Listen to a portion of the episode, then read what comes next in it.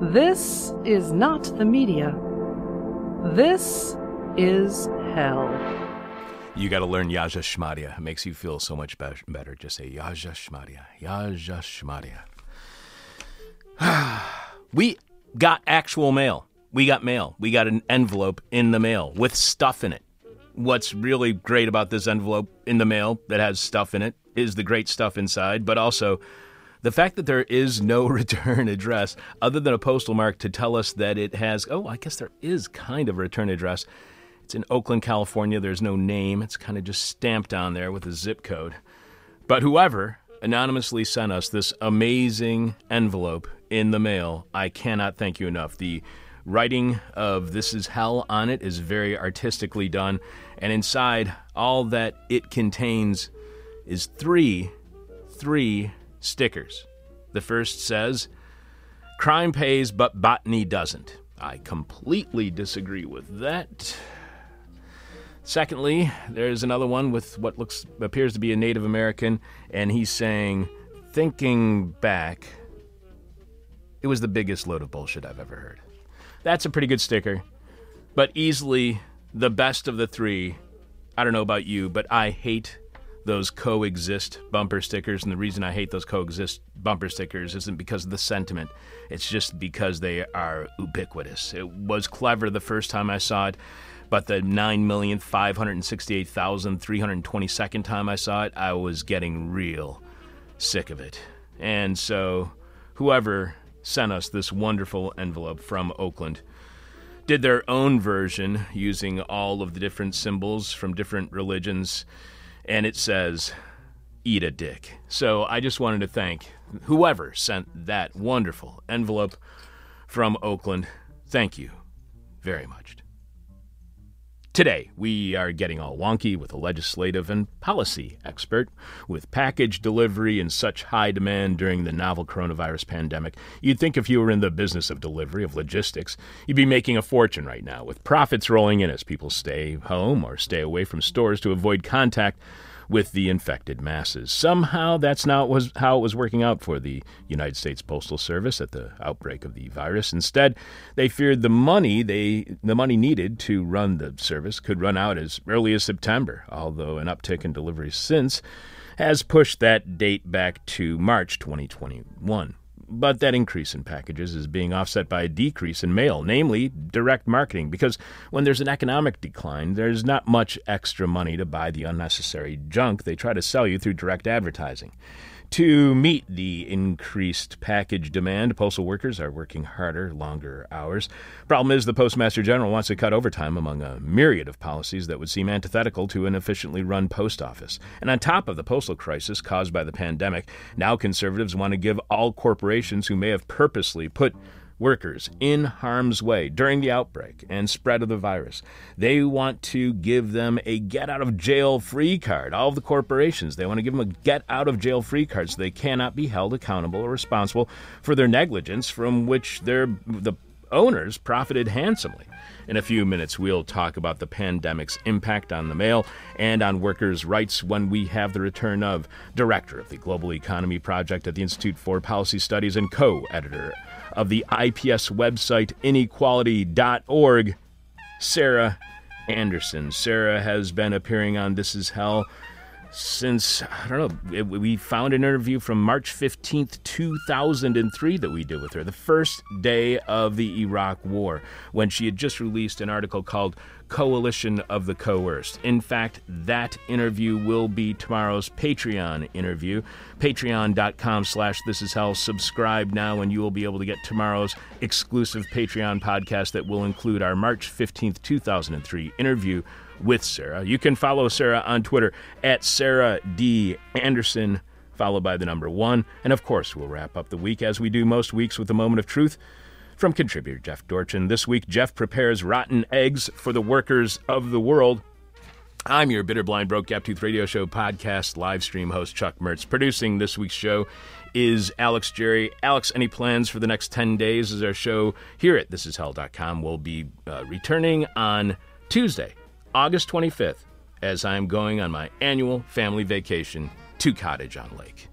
Uh, book in fall. Uh, the only time I ever look forward more than like one week into the future is uh, when we look at what books are coming out in the fall for This Is Hell. So I'm really excited to kind of go through catalogs and see what people are putting out, even though.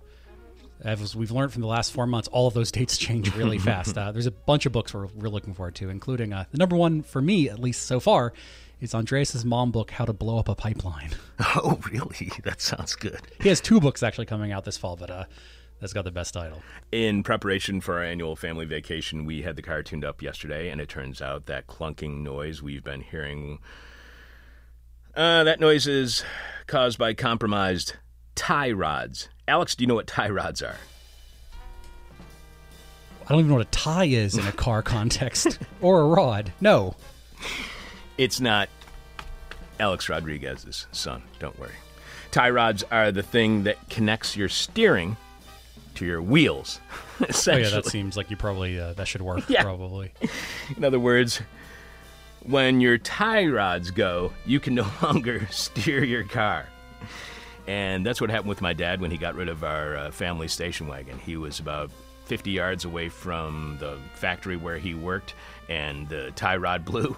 And he said he saw the left front wheel pointing left and the right front wheel pointing right.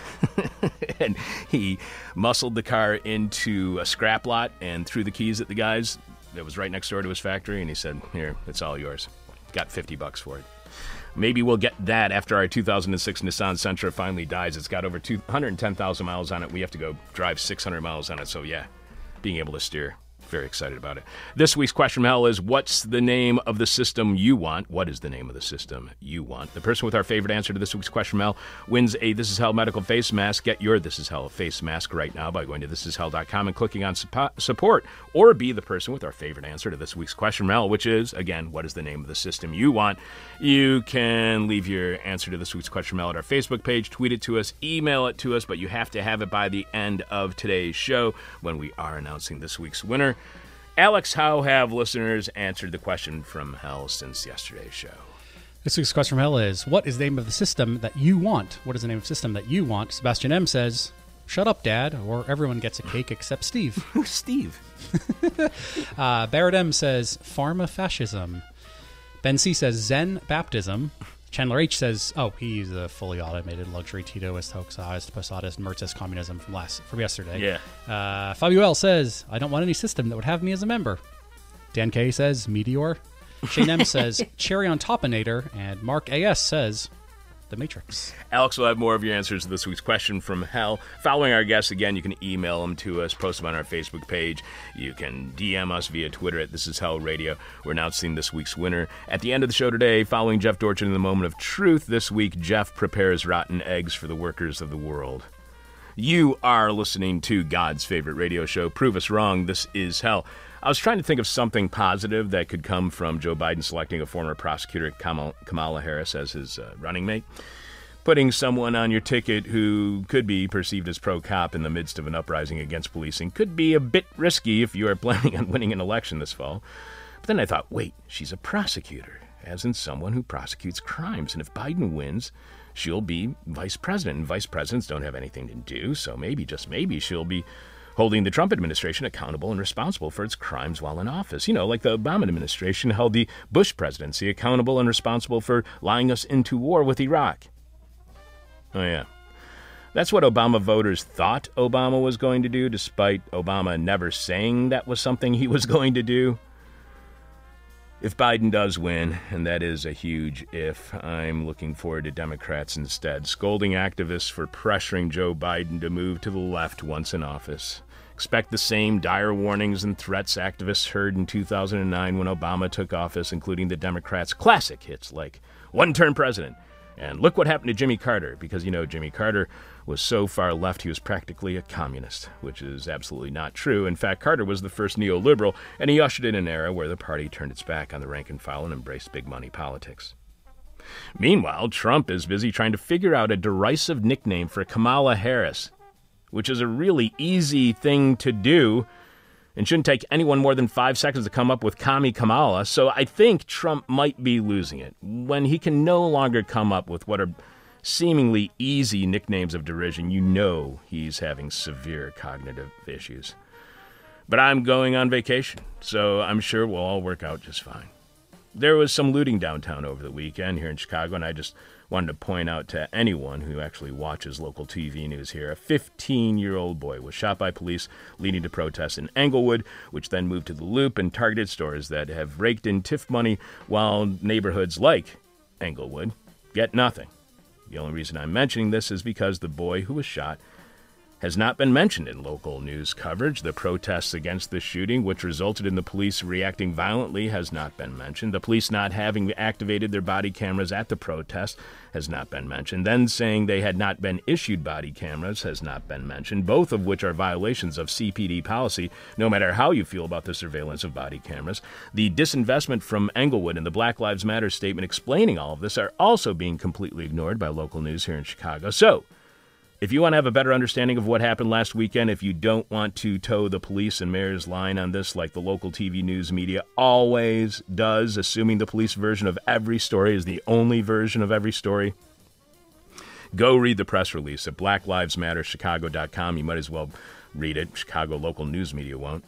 But I'm certain that while I'm away on vacation, local news will turn it around and start giving airtime to those who aren't cops or the mayor. Also, yesterday, following the show, I heard an interview with a guy who interviewed the person who runs the Big Ten about the conference canceling sports for the fall, which means no Northwestern football to preempt Saturday morning broadcasts of This Is Hell this year. The guy who interviewed the guy who runs the Big Ten said, We need sports to cope with reality. To cope is to deal successfully with something difficult. In this case, I guess that's something difficult to deal with would be reality. Coping with something is putting up with it, enduring it, surviving it, wrestling with it, grappling with it, struggling with it, suffering from reality. It's tolerating something that is intolerable. And the coping mechanism we have is that old chestnut of bread and circuses that is sports, distracting us from how horrible real life actually is by feeding us militaristic displays of nationalism followed by competition. At least some of that has been taken out, especially during the NBA games. That's why they want sports back, whoever they are. Fans want the distraction from the reality of a life without distraction that reveals how lousy life under capitalist neoliberalism really is. Leaders in government want people distracted from the fissures that the pandemic has repe- revealed in the uh, shortcomings of the system within which we operate. The media definitely wants them back because without sports, they're out billions of dollars. Sports is the state religion, it is the opiate of the masses, and maybe if we had gotten clean a little longer, we may not be as dependent on a distraction to help us cope with reality. Me? To cope with reality? I'm going on vacation because this is hell. Coming up on This Is Hell, the pandemic's impact on the post office and workers' rights. We'll tell you what's happening on tomorrow's Patreon podcast exclusively for subscribers at patreon.com slash This Is Hell.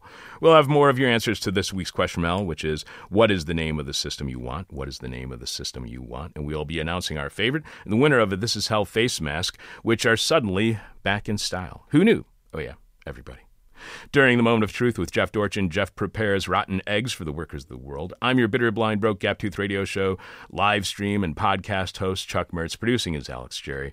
The planet's on fire, so yes, this is hell. The coronavirus pandemic has become a massive challenge for the U.S. Postal Service, with people in lockdown dependent upon packages being delivered to their homes. The economic downturn caused by the virus has also been challenging to the post office because, as goes the economy, so goes the mail. But it's not only postal workers whose occupations have become more dangerous since the outbreak. In fact, workers' rights are being threatened by the pandemic as well. Here to tell us what's happening with the USPS and worker rights in a time of coronavirus. Returning to This Is Hell, Sarah Anderson directs the Global Economy Project at the Institute for Policy Studies and is co editor of the IPS website, inequality.org. Welcome back to This Is Hell, Sarah. Thanks. Great to be here. Oh my God, I think it's been like nine years. we are sharing tomorrow on Patreon at patreon.com slash this is hell the earliest interview that I've been able to find with you. And that oh, was oh, March 15th, 2003. The day of the invasion of Iraq when you were on to talk about an article you had done at the time, Coalition of the Coerced. So we're going to be playing that on Patreon t- uh, tomorrow. People can find it at patreon.com slash this is hell. Sarah's recent writing includes more Republicans should support crisis aid for the Postal Service, which was posted at The Hill. USPS needs financial aid to continue providing essential services, which she co-wrote with Brian Wakamo and uh, Scott Klinger, and was posted at inequality.org. And her latest, Workers Need the Right to Sue, which was at The Progressive, which I found absolutely fascinating. You could follow Sarah on Twitter at Sarah D. Anderson1. In your article at The Hill last month, you wrote the U.S. Postal Service has handled an astounding surge in package demand as millions of Americans have come to rely on home deliveries of food, medicine, and other essentials during the crisis. But the pandemic has also led to plummeting mail revenue and rising labor costs.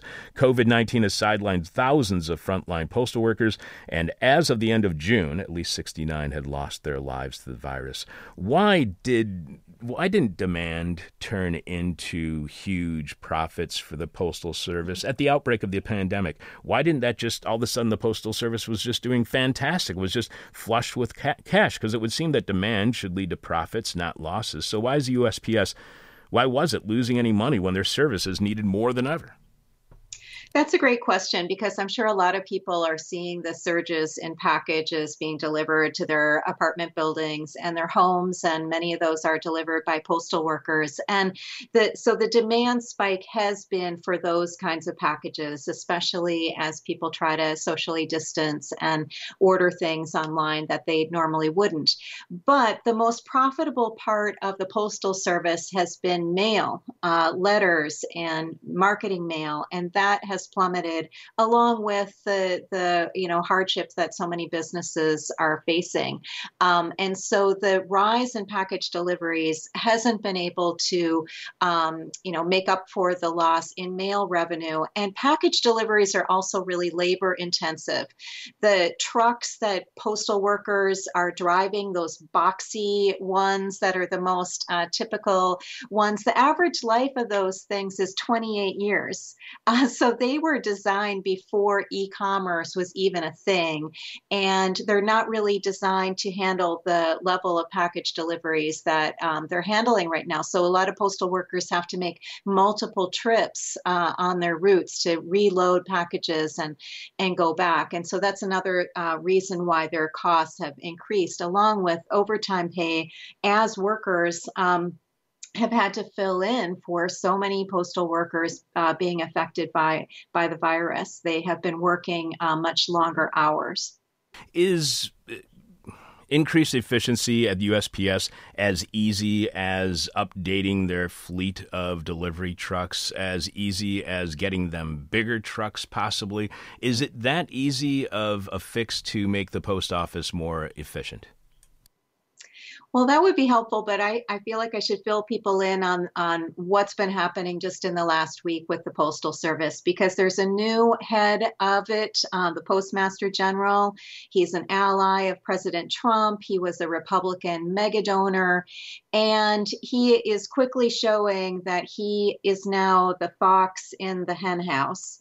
And his whole fixation has been um, to make changes that he claims will increase the efficiency of the Postal Service, but have actually had just the opposite effect. So his response to all of these postal workers working longer hours, uh, you know, really stepping up in this time of national need and coming through and providing essential services for people, it, instead of rewarding them, he is he has banned overtime pay. He has banned those multiple um, trips along a, a, a, the same route. All of the things that they've been doing to try to make sure they're meeting people's needs dur- during this crisis. And so people may have noticed uh, may, the mail has been slowed down around the country um, because postal workers are being ordered to leave mail and packages behind if they can't, if, if rather than claiming any overtime pay all. So his approach to uh, efficiency has been a complete disaster, uh, resulting in many calls for his resignation.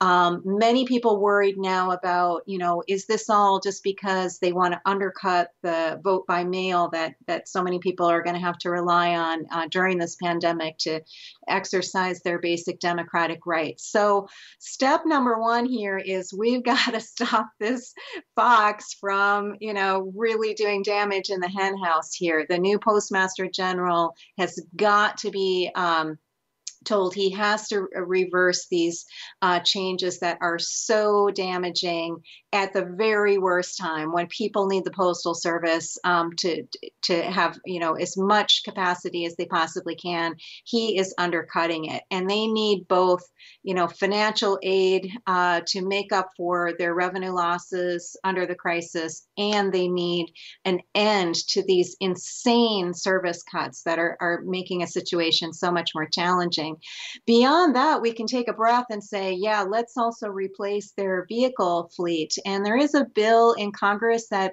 um, it's not going to go anywhere in the near term because uh, the Senate, the Republican controlled Senate, isn't going to vote for it. But it would uh, replace the vehicle th- fleet with um, uh, electric or zero emissions vehicles that would really meet the needs of the 21st century instead of these trucks, like I, like I said, that are uh, 28 year, years old out there with, with no air conditioning and a lot of other things that make it really um, challenging for the workers.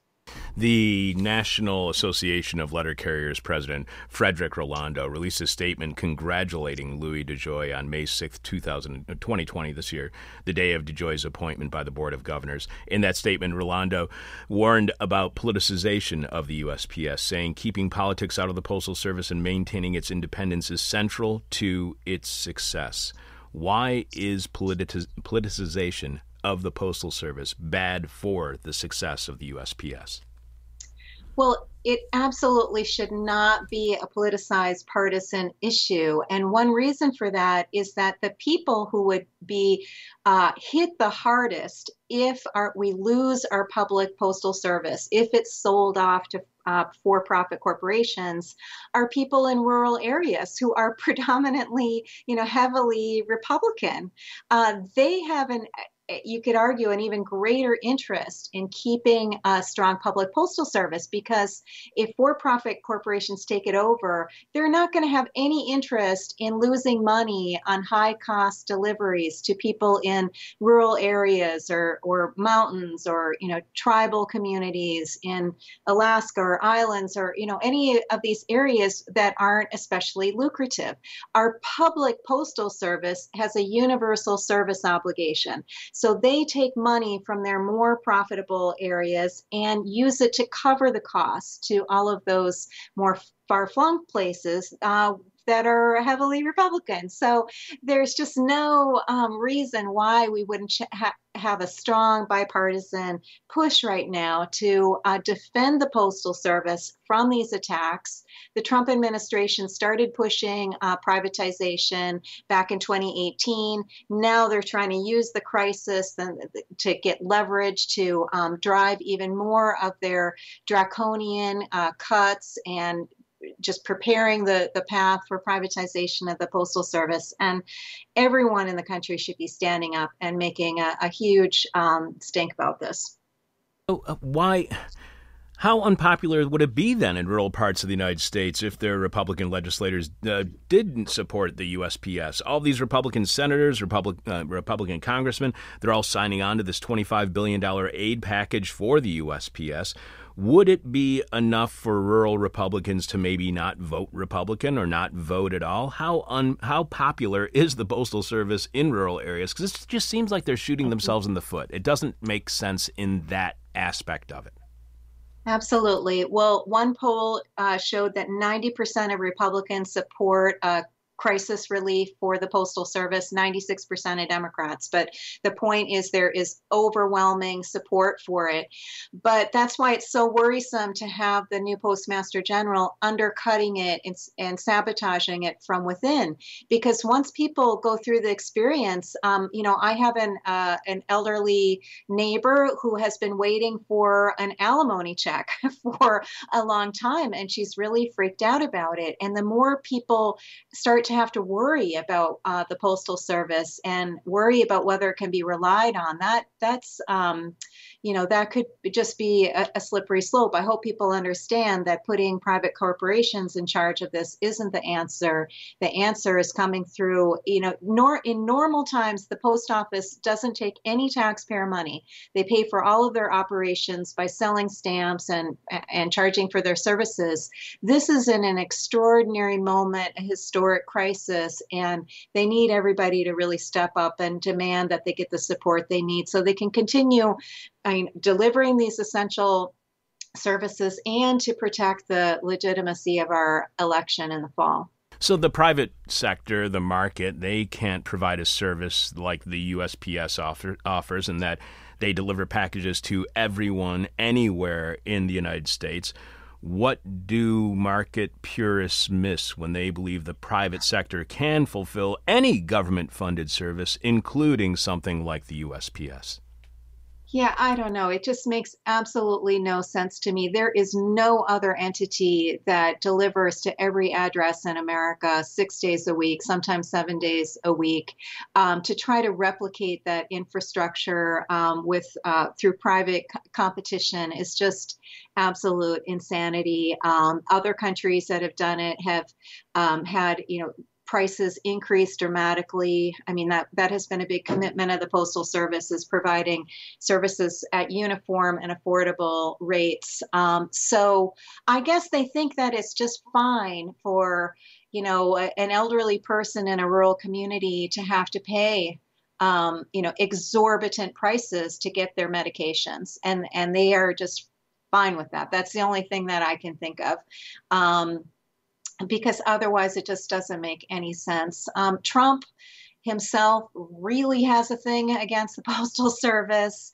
Um, it's it you know i think it's kind of rooted in two things. One is he despises jeff bezos um, the ceo of amazon for uh, owning the washington post which doesn't always say nice things about uh, trump.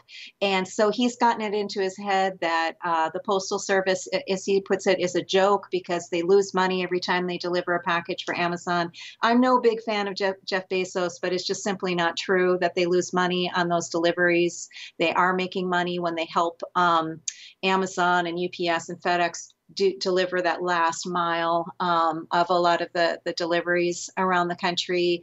Um, the second reason uh, Trump can't stand it is just the idea of uh, a public service is really foreign to them. So he thinks of everything through the for profit model.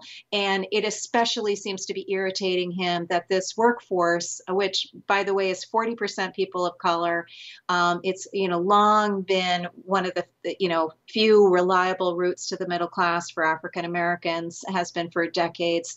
It really bugs pe- uh, people like Trump that they make decent pay and benefits. They're not rich, but they're not making poverty wages either. And they would really like to, to shift to a model where we have people making, you know, Walmart level pay um, delivering our mail. And, uh, you know, I think we should all be really proud of the fact that we have over, you know, two centuries built up this. Um, infrastructure that benefits everybody. And all of those decent jobs in the postal service support their communities and there's postal workers in every community in this country. So we should all be really proud of that and defending them. There's an impression not just amongst city residents here in chicago but also even amongst uh, postal workers that the USPS, they don't deliver Amazon anymore. We see the Amazon trucks going around the neighborhoods. You don't see a postal truck dropping off Amazon packages. We know that postal carriers here in the whole Chicagoland area, up all the way up to the North Shore, they haven't been delivering Amazon packages for a couple of years. So we may have this impression amongst even residents or postal workers that the USPS no longer delivers Amazon. But I want to make certain that people understand they do. Amazon still depends on the postal service service. Why? Where does Amazon depend on the postal service? Well, it is more common in um, the the less urban, less you know heavily concentrated uh, areas of the country. Um, I wish I had the figure right off the top of my head, but it's still a substantial share of packages um, from Amazon, UPS, and FedEx that that the Postal Service is delivering. But you're right that Amazon has invested a lot in um, their own delivery trucks and all of that. And part of it is because they see that this is an agency under assault uh, who knows how this is going to turn out uh, for their own um, you know they're they're hedging their bets here. If if we have a president who wakes up every morning trying to figure out how to destroy the public postal service uh, you can see why executives at Amazon think they better invest in their own truck fleet rather than, um, you know, relying on the postal service. So, the the hostility towards the postal service under the Trump administration has has definitely um, incentivized Amazon to replace those postal trucks. And you know, it's crazy to think that then you've got you know, if we really had a, just a total free market system, we'd have multiple trucks going every day to every address in America. It just it doesn't make any sense. Um, you know, in so many ways, we should really be impressed with the Postal Service right now because they have handled a, a 50% increase in um, the volume of the packages. They've shown themselves to be very um, resilient in the face of this crisis, but they are really being hammered from all sides right now. So you also had another article a couple weeks later that you co-wrote. Uh, again, that was with uh, Scott Klinger and Brian Wakamo at inequality.org called USPS Needs Financial Aid to Continue Providing Essential Service.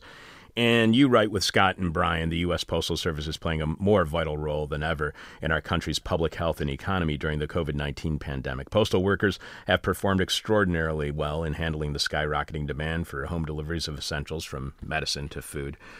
How much more important is the Postal Service now due to the pandemic when it comes to public health? Without the Postal Service, how much worse do you think any reaction to the pandemic could have been? How much worse could have this been for yeah. public health?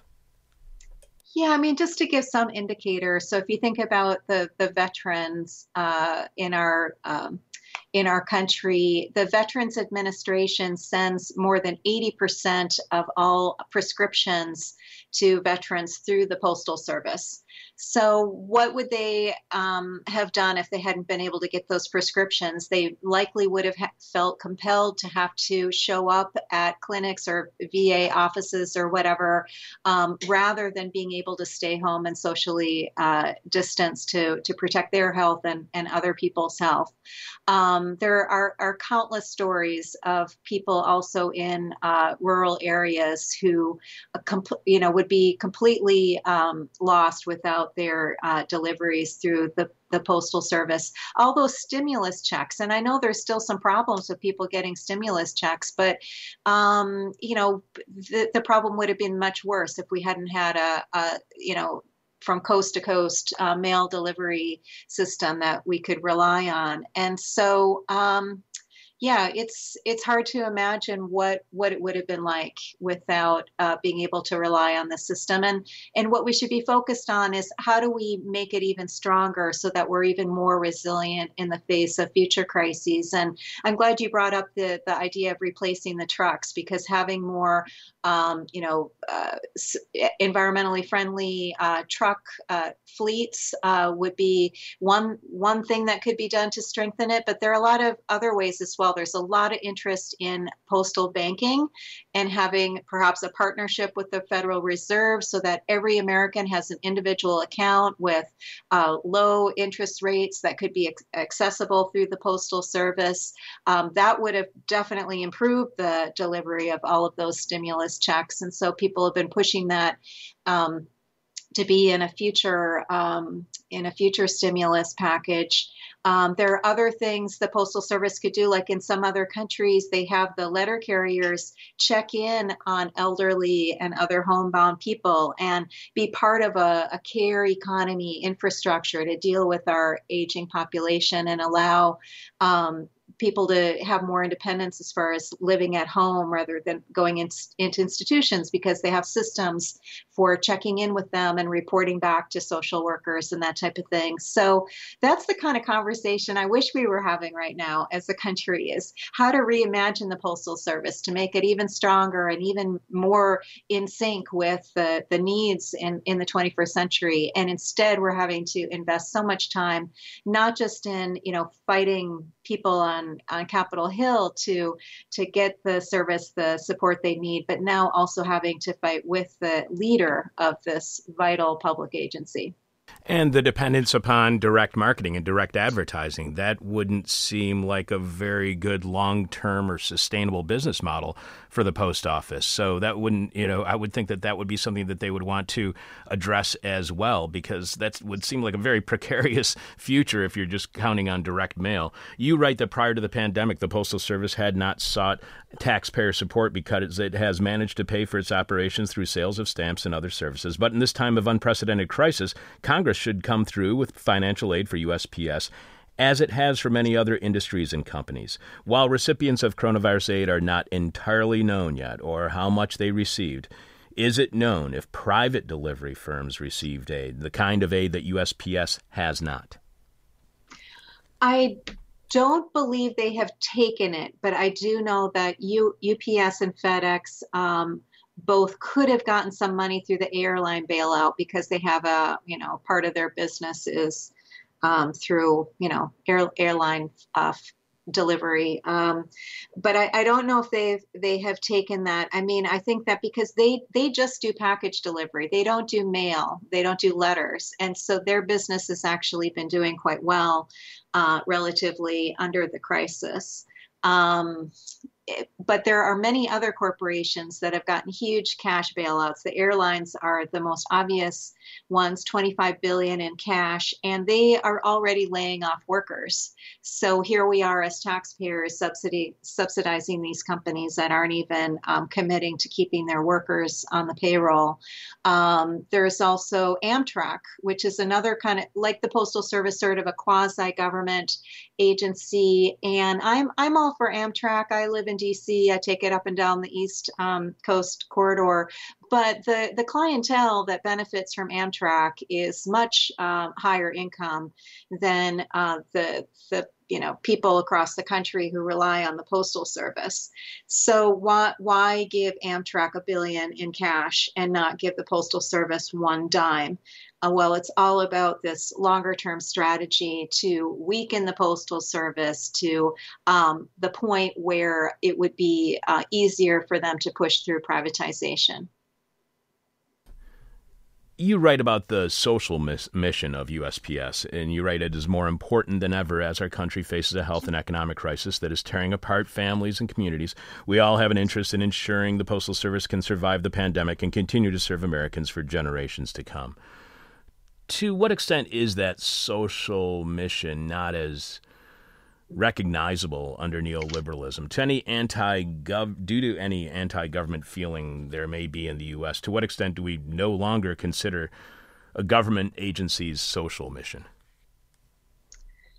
yeah, well, I read a lot of the criticism of the postal service from those neoliberals and and free market, you know, fundamentalist people. And and one thing that's just so fascinating to me is they just can't stand this idea that they transfer profits from one part of the business to cover losses in the other. It just like, I guess, makes them break out in hives, and um, and and that's because the the the purpose of that it really goes back to, to uh, fundamental principles about having a country that's unified, that uh, using the Postal Service to help bind a nation. And that's why it's in everyone's interest if we're uh, if what we pay the postal service for our service might help cover the costs of delivering to those routes that are are more costly, the more rural and, and remote uh, routes. And uh, it is just a, such a fundamentally different way of looking at things than the individualistic um, approach that I, I, think you know the crisis is forcing people to think about these deep fundamental values. What, why is the us doing so much worse than a lot of other countries?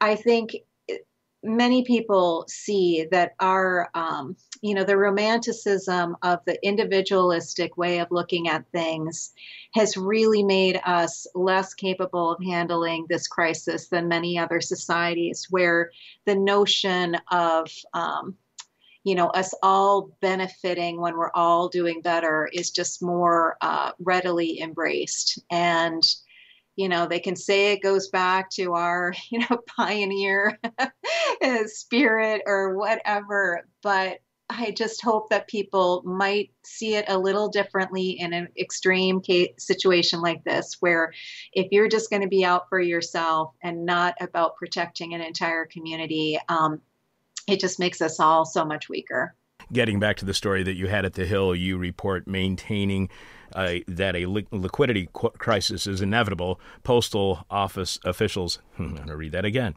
Maintaining that a liquidity crisis is inevitable, postal officials now wager they'll run out of funds sometime between March and October 2021, depending on the rate of economic recovery. What happens when the Postal Service runs out of funds? After all, Article 1, Section 8, Clause 7 of the United States Constitution, known as the Postal Clause or the Postal Power, empowers Congress to establish post offices and post roads. So isn't it unconstitutional to not fund and not deliver the mail? We don't know what happens if the post office runs out of money. I've asked uh, people this question, and nobody has a really clear answer. Um, you know, there was a strike in 1970 when uh, mail service was basically stopped. Chicago was a big hub of that, by the way, um, and it it was devastating for the economy, and it only lasted like eight days. Um, so, what would happen if they actually could not um, ha- operate? Uh, is something that I, don't know if anyone has really thought through, but it would be a very scary situation. And, you know, I just, I worry the most about all these people who rely on the Postal Service to get their prescriptions, um, their other essentials, their uh, checks. Um, older people and rural people are much more likely to rely on the postal service for, um, you know, bill paying and getting their, um, you know, uh, other benefits. Uh, people who don't have internet service, and you know, again, the crisis has opened our eyes to this. All these kids who are trying to get educated virtually and don't have broadband access. Well, all those people without broadband are also much more reliant on the postal service. So it, you're right, it is embedded in our Constitution to have a public postal service, but I don't think anyone has really contemplated what this country would look like if we woke up one day and the mail service was just halted altogether. Finally, your most recent writing, which appeared at The Progressive, is headlined Workers Need the Right to Sue. Republicans want to give corporate CEOs a five year get out of jail free card for jeopardizing the health and safety of their workers while threatening the overall economic recovery. Does giving corporations get out of jail free cards make the pandemic and thus the economy worse? Is this a policy to help a few corporations while prolonging the pandemic and the economic crisis because it wouldn't seem to make sense to continually hurt the overall economy and mm. only benefit a few corporations. Right. Well, uh, as background, so this is one of Mitch McConnell's red lines in the stimulus negotiations. He said he will not uh, approve anything that does not give employers protection from uh, lawsuits that um, workers or family members of workers might want to file because of uh, illness or death related to COVID uh, that they've been exposed to in the workplace. There hasn't been like an avalanche of these lawsuits. Um, and so the real reason for pushing this so hard seems to be that they want to give uh, company executives the green light to act recklessly. Um, and and put and be negligent about how they're handling the crisis be pushing workers back into to work without the proper protections and how how are people going to respond to that? A lot of workers aren't going to go back. Um, a lot of consumers aren't going to feel comfortable going into uh, places of business where they know um, the employers are being reckless and not having proper protections. All of these things are going to be a drag on the economy. It's not about restarting the economy. It's just about making sure that the people at the top of corporate corporate America are protected from the annoyance of lawsuits brought by people who've suffered um, tremendous human losses. And the first time I heard about this, I thought this was to cover lawsuits that may have been incurred due to corporations not knowing exactly how to respond at the outset of the crisis or possibly not getting the correct government uh, guidelines at the beginning of the crisis. But this isn't about trying to address maybe earlier mistakes that corporations have made. As you point out, this is about allowing the corporations to continue acting in a negligent way, which I think is something that's missed when right. is discussed in the media. Yeah, that's a really good point. And yes, it would last um, through 2024, I believe, is, is the proposal he has on the table. Yeah, which is five years of a get out of jail free card. I would really like to have one of those. I need a get out of jail free card on a regular basis, Sarah. So, Sarah, it's great talking to you, but as you know, or if you remember, this has been so long, our final question for each and every one of our guests is the question from hell, the question we hate to ask. You might hate to answer. Our audience is going to hate your response. We have been speaking with Sarah Anderson, who directs the Global Economy Project at the Institute for Policy Studies and is co editor of the IPS website, inequality.org. You can find out more about the Institute for Policy Studies and all of Sarah's writing at ips dc.org. On Patreon tomorrow at patreon.com slash this is hell, we will be playing our March 15th, 2003 interview with Sarah that we did on the first day of the invasion of Iraq when she was on to talk about her writing at the time, Coalition of the Coerced. You can follow Sarah on Twitter at Sarah D. Anderson1. Our question from hell for you is, Sarah, I am afraid that if I do mail-in voting, my vote won't be counted research has shown as much as 22% of mail in ballots are not counted for whatever reason on a very eh, regular basis. The likelihood, therefore, that my vote will be counted, that it will not be suppressed, I think greatly diminishes if I actually go vote at a physical bo- booth. How about you? Are you going to do mail in or are you just going to vote in person? I'm definitely going to do mail in. I already received, received my application from the DC government. I think for people who have concerns about this, the most important thing they can do right now is to demand that Congress steps up and provides the, the funding um, and the support that the Postal Service needs so that we can all feel very sure and confident that they can handle vote by mail. I don't think anyone should feel like they need to uh, show up, you know, jeopardize their public health to um, go and vote this year. Um, and and so that's really what I'd, I'd focus on. I, I also just want to end by saying I, I don't know if I can bear listening to an interview that I did in 2003, but want to be embarrassing, you should try to dig up uh, recordings of me delivering the news at WNUR, which I did when I was a college student there in the late 1980s. So that would be really embarrassing. I will see what we can dig up to embarrass you as much as possible. I'll be working on it for the next couple of weeks, Sarah. I really, I really appreciate you being back on the air and on our show again. And it's great to hear your voice again. And we'll be bugging you far sooner than in 2029, nine years from now. I promise. Okay, take care. Take Bye-bye. care.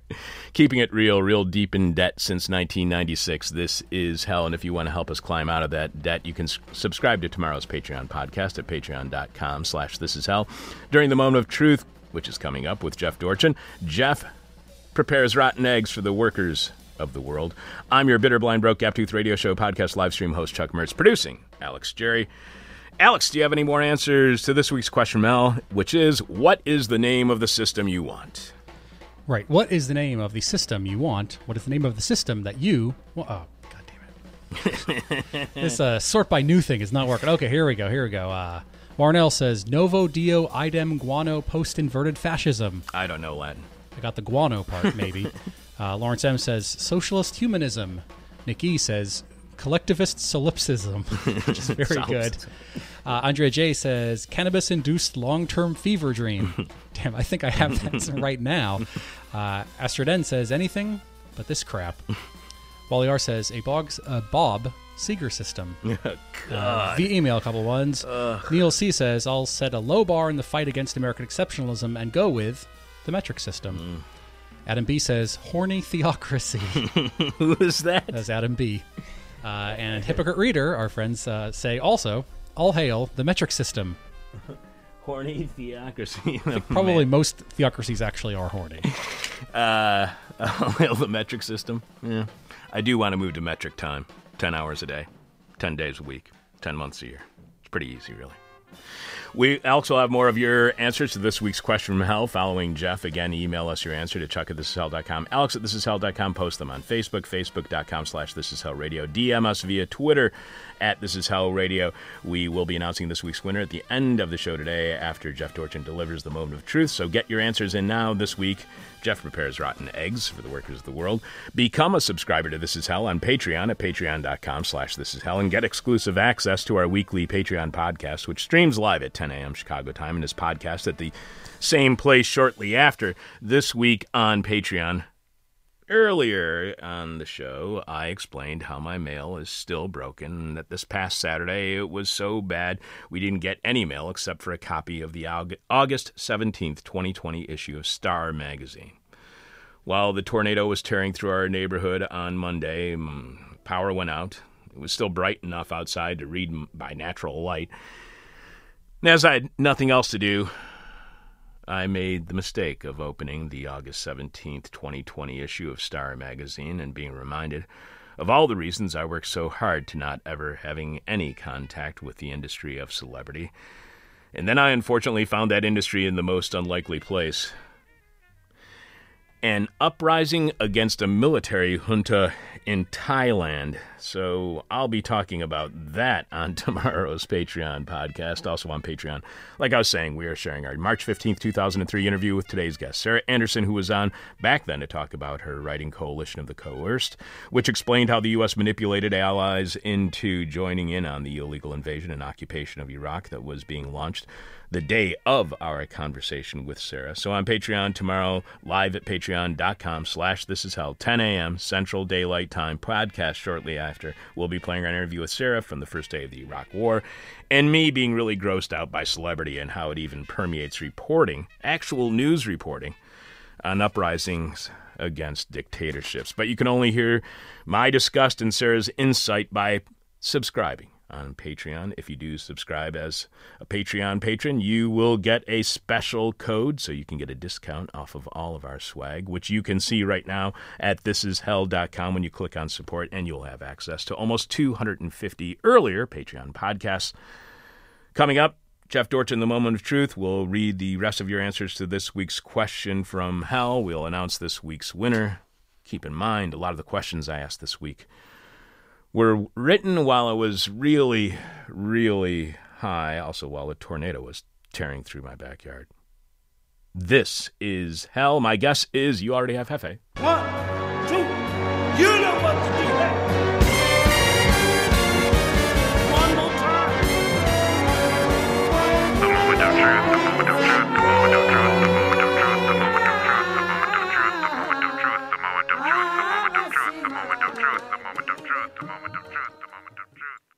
The Rotten Egg Manifesto.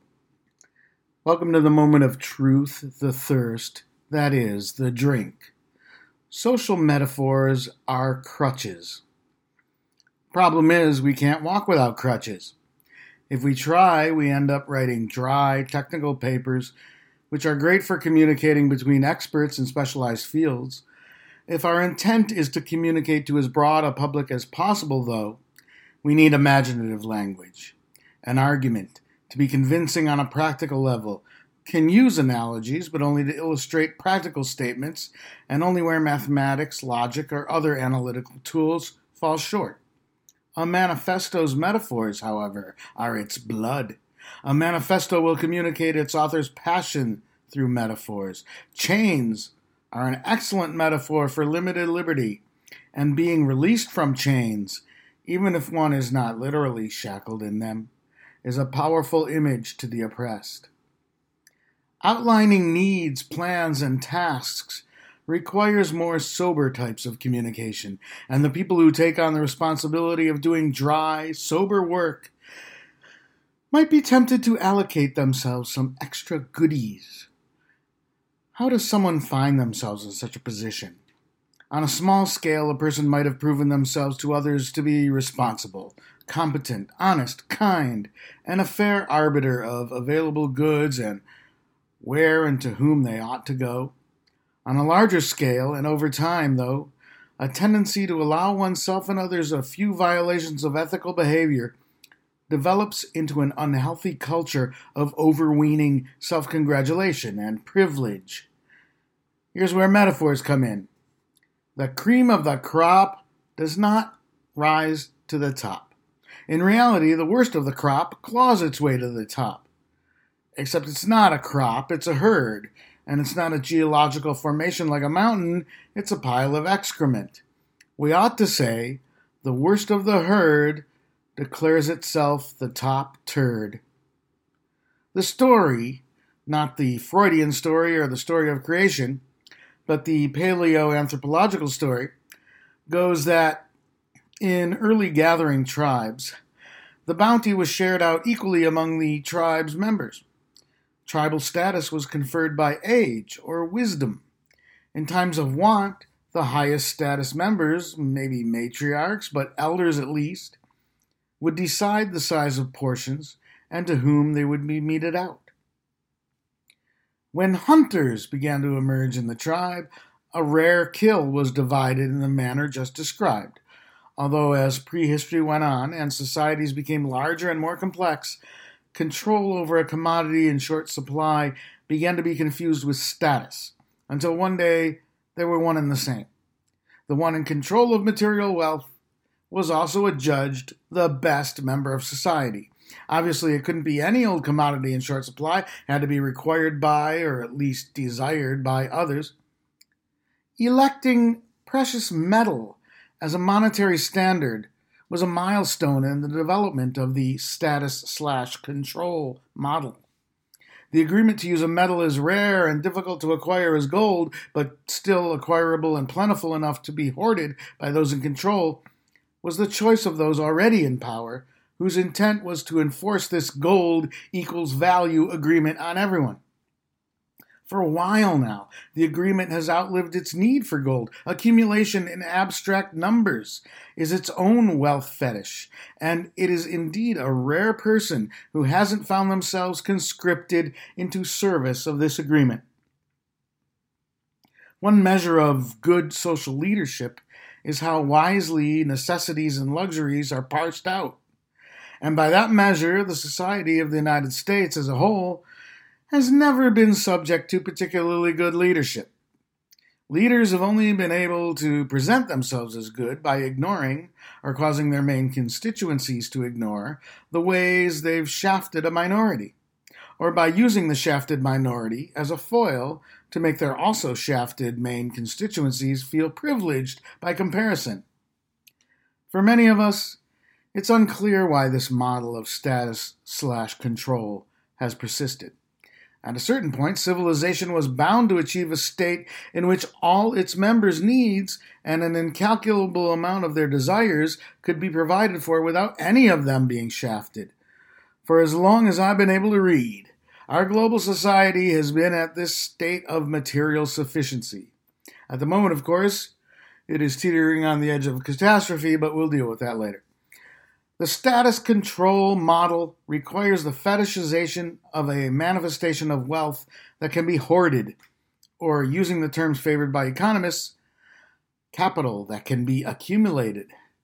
But with abundance in everything available almost everywhere, location being almost moot thanks to our advanced ability to conquer distance, hoarding alone is not enough to maintain status slash control. To keep segments of the population in need requires extreme violence, both against the people, who might be their own agents, availing themselves of a portion of abundance, and against the world itself, which can produce abundance, and upon the surface of which abundance's availability is evident. There's a metaphor that goes, You can't live on sunshine. Of course, you might be able to if you had chlorophyll in your cells, but can you live on gold or numerical assets? Only because of the agreement that those things have value. They don't have value aside from what we all agree to give them. A wise leadership might have chosen something readily at hand, like sunlight or air, and declared the wealth of humanity be based on how much of that we could rely on. Then we'd be in the chips. Let's not forget that the sun is indeed very valuable. Without it, we couldn't exist for a moment, and yet, to our good fortune, it exists. We really have won the lottery in that respect. Imagine if we simply declared the sun our treasury. We'd have an unimaginably vast amount in our treasury, and from the looks of things, there are even larger treasuries out there no one seems to require. Transmitting all our energy from the sun is small potatoes. We could be sending out solar collectors with transmitters to other stars right now, and they could eventually be transmitting us energy from other parts of the galaxy. Theoretically, we don't ever have to run out of wealth. Everyone can have enough. And for all you competitive ego trippers out there, we can think of something else for you to measure your status by besides food, shelter, and other basic goods. Maybe attractiveness, intelligence, athletic ability, luck, don't those seem unfairly distributed enough to make you feel good about yourselves? When they dug up gold and said, Whoever has the largest amount of this substance is in charge of the distribution of all things, it was like when one kid says, Last one into the pool is a rotten egg. Suddenly, something of no importance whatsoever takes on, for however short a time, utmost significance. No one wants to be a rotten egg for a limited amount of time. The race is on to get into the pool and not be the rotten egg. But once everyone's in the pool, the last one, if anyone's even paid attention, is not shunned as a rotten egg. If rotten egg status is conferred at all, it's for the briefest moment. Everyone's in the pool. It can't be hoarded, except by the owner of the property, who, incidentally, the kids all agreed to secretly murder just before availing themselves of the abundance of swimming water. The status slash control model is a game we're in, but it doesn't have to be. It definitely doesn't have to be the only game in town. The problem is we're coming to the point when the status slash control model and the global justice model are mutually exclusive. There are many of those who, for some reason, want the status slash control model to conquer and control everything, and they are winning right now we, even those of us who passionately desire every single person to have whatever it is in our collective power to supply them so they can live free, healthy, happy lives, even we're conscripted into this evil, punitive game of violently depriving the losers. It makes everything we have, whether we've earned it or not, seem a little bit vicious or empty or otherwise unwholesome. What is the difference between the status slash control people and the global justice people? Two things awareness and compassion. The global justice people are aware that the excessive wealth of some is others' burden of a lack of basic goods. And in addition to being aware of that unfairness and being aware of the possibility of living without that unfairness, it also matters to us. The status slash control model itself is offensive and hurtful to us, not just because of which people are deprived, but that people are deprived at all, now, when deprivation is unnecessary. The questions are can we change status slash control people into global justice people through strategic teaching? If not, can we defeat and subjugate the status slash control people and still call ourselves global justice people? If not that, Can we just exterminate all the status slash control people and indoctrinate future generations not to be status slash control people without turning ourselves into a dystopian prison of enforced mediocrity? The ideal is global justice in a material and legal sense. We have little hope of achieving that ideal anytime soon. On the other hand, the status slash control people are already in control and have been for millennia. So, with civilization teetering on the edge of catastrophe, we have nothing to lose by aiming for our ideal and the defeat of the status slash control system. Aim for the ideal, siblings, parents, and offspring. We have nothing to lose but the indoctrination that thwarts our complete freedom. This has been the moment of truth. Uh, good day. I liked when you described the society of the United States as a whole. I thought that that was really kind of a It is a hole. It's a it's a it's a food hole. Jeffy. What? Are you going on vacation? Going on vacation, so you don't have a moment. Next week we'll have a moment of truth again in two weeks. Uh, are you leaving for Michigan anytime? You usually go up around this time. I am trapped here, Oh, that's right. but uh, I might try to. We'll see what I will see what I can get away with. Would you? Will uh, you bring me back one of those little soaps? would you put a bumper sticker on your card made up of different religions, uh, religious symbols that said "Eat a dick"? Because I will Yes. se- send that to you and put it on your car. Because you're the only person I know that would actually put this on their car and enjoy driving around a car with an "Eat a dick" bumper sticker on it. You know, I was going to actually say, why can't we all just eat a dick? All right, Jeffy. Until two weeks from now, Yeah. stay beautiful. Okay. live from land stolen from the Potawatomi people. This is hell. Are we going to have to take all that eat a dick stuff out for WNUR? Yes. I'm sorry, Alex. I'm so sorry. I'm your bitter, blind, broke, gap tooth radio show podcast live stream host Chuck Mertz, producing Alex Jerry. Alex, let's get the rest of this week's answers to the question from hell. What is the name of the system you want? Uh, what is the name of the system you want? AT Moore says a dependable digestive system. uh, 70s Aleppo Manist says a communist manifesto, a communistic manifesto for the 21st century written as art. Who said dependable digestive system? That was AT Moore. Okay. Uh, Soul HM says collaborative anarchy. Chase D says chilltocracy. A government ruled by the chillest people in the land becomes naturally decentralized as a 10 to 1 CBD to THC ratio replaces fluoride in the water.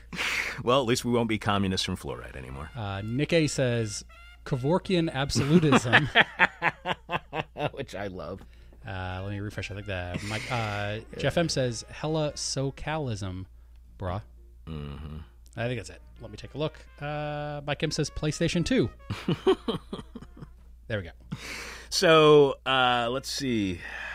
Oh, sorry, missed one. Sorry, uh, getting my ass kicked by these sort by new things. Uh, finally, uh, Jeff C says, "I was hoping fascism would meet the needs of the planet." the answers I liked the most were Andrea saying cannabis induced long term fever dream, Fergus, the o- only good system is a sound system. Chase's chillotocracy, I really liked. Nick's Kevorkian absolutism is great. Sebastian saying, shut up, dad, or everybody gets a cake except Steve. I like Colin. I'm not too sure if you read this earlier this week. Anarcho laziness with comfy characteristics. oh yeah, I kind of like that. And Adam B saying uh, horny theocracy. Any of those really jump out at you? uh, horny theocracy is pretty funny. Yeah, I like horny theocracy too. I I'm le- I was leaning towards Kevorkian absolutism. Oh yeah, damn, that's a good one let's too. go with uh, Adam B and horny theocracy. Adam, you are the winner of this week's question from hell. Which means that you are going to be receiving a This Is Hell medical face mask in the mail shortly. If you did not win and you still want a This Is Hell medical face mask, which come in three different designs, including a new black This Is Hell medical face mask, all you have to do is go to thisishell.com and click on support. My answer to this week's question from hell what is the name of the system you want? And unfortunately, AT Moore beat me to it a little bit.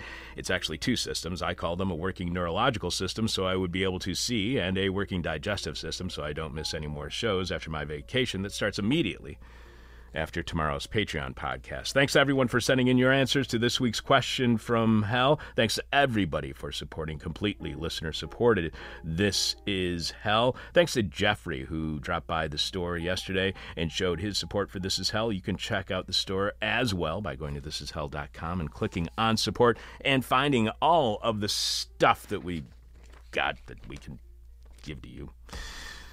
Alex, you haven't confirmed anybody for when we come back yet, have you? Nope. Oh, already. We start every week's live streaming shows here at thisishell.com with Alex revealing this week's hangover cure. This week's cure is salmon. Thanks to all of this week's guests, including members of the writing, translating, and organizing Lausan Collective, Andy W., and Promise Li, who are on to talk about their Tempest magazine article, Left on an Island, Hong Kong, China, and International Solidarity. Thanks to Rome based writer and translator David Broder for returning to This Is Hell. He's the author of the new book, First They Took Rome How the Populist Right Conquered Italy. And finally, thanks to today's guest, Sarah Anderson, who directs the Global Economy Project at the Institute for Policy Studies and is co director of the IPS website inequality.org. We also want to thank whoever the anonymous letter writer, package sender, whatever you want to call yourself, from Oakland, California, who sent us these really great stickers. If you want to send us anything in the mail, we don't care what it is. Send it to This Is Hell 2251 West Devon, second floor, Chicago, Illinois 60659. Talk to you tomorrow on Patreon when we will be playing our interview with today's guest, Sarah Anderson, from the morning of the invasion of Iraq in 2003, when she was on to explain how U.S. allies had been co- uh, coerced into supporting the war. And I'm looking into the dead eyes of celebrity, which seems to be staring back at me everywhere. If you are not a Patreon subscriber, I will be talking to you next on Tuesday. August 25th at 10 a.m. Central Daylight Time. If you're a Patreon subscriber, again, talk to you tomorrow.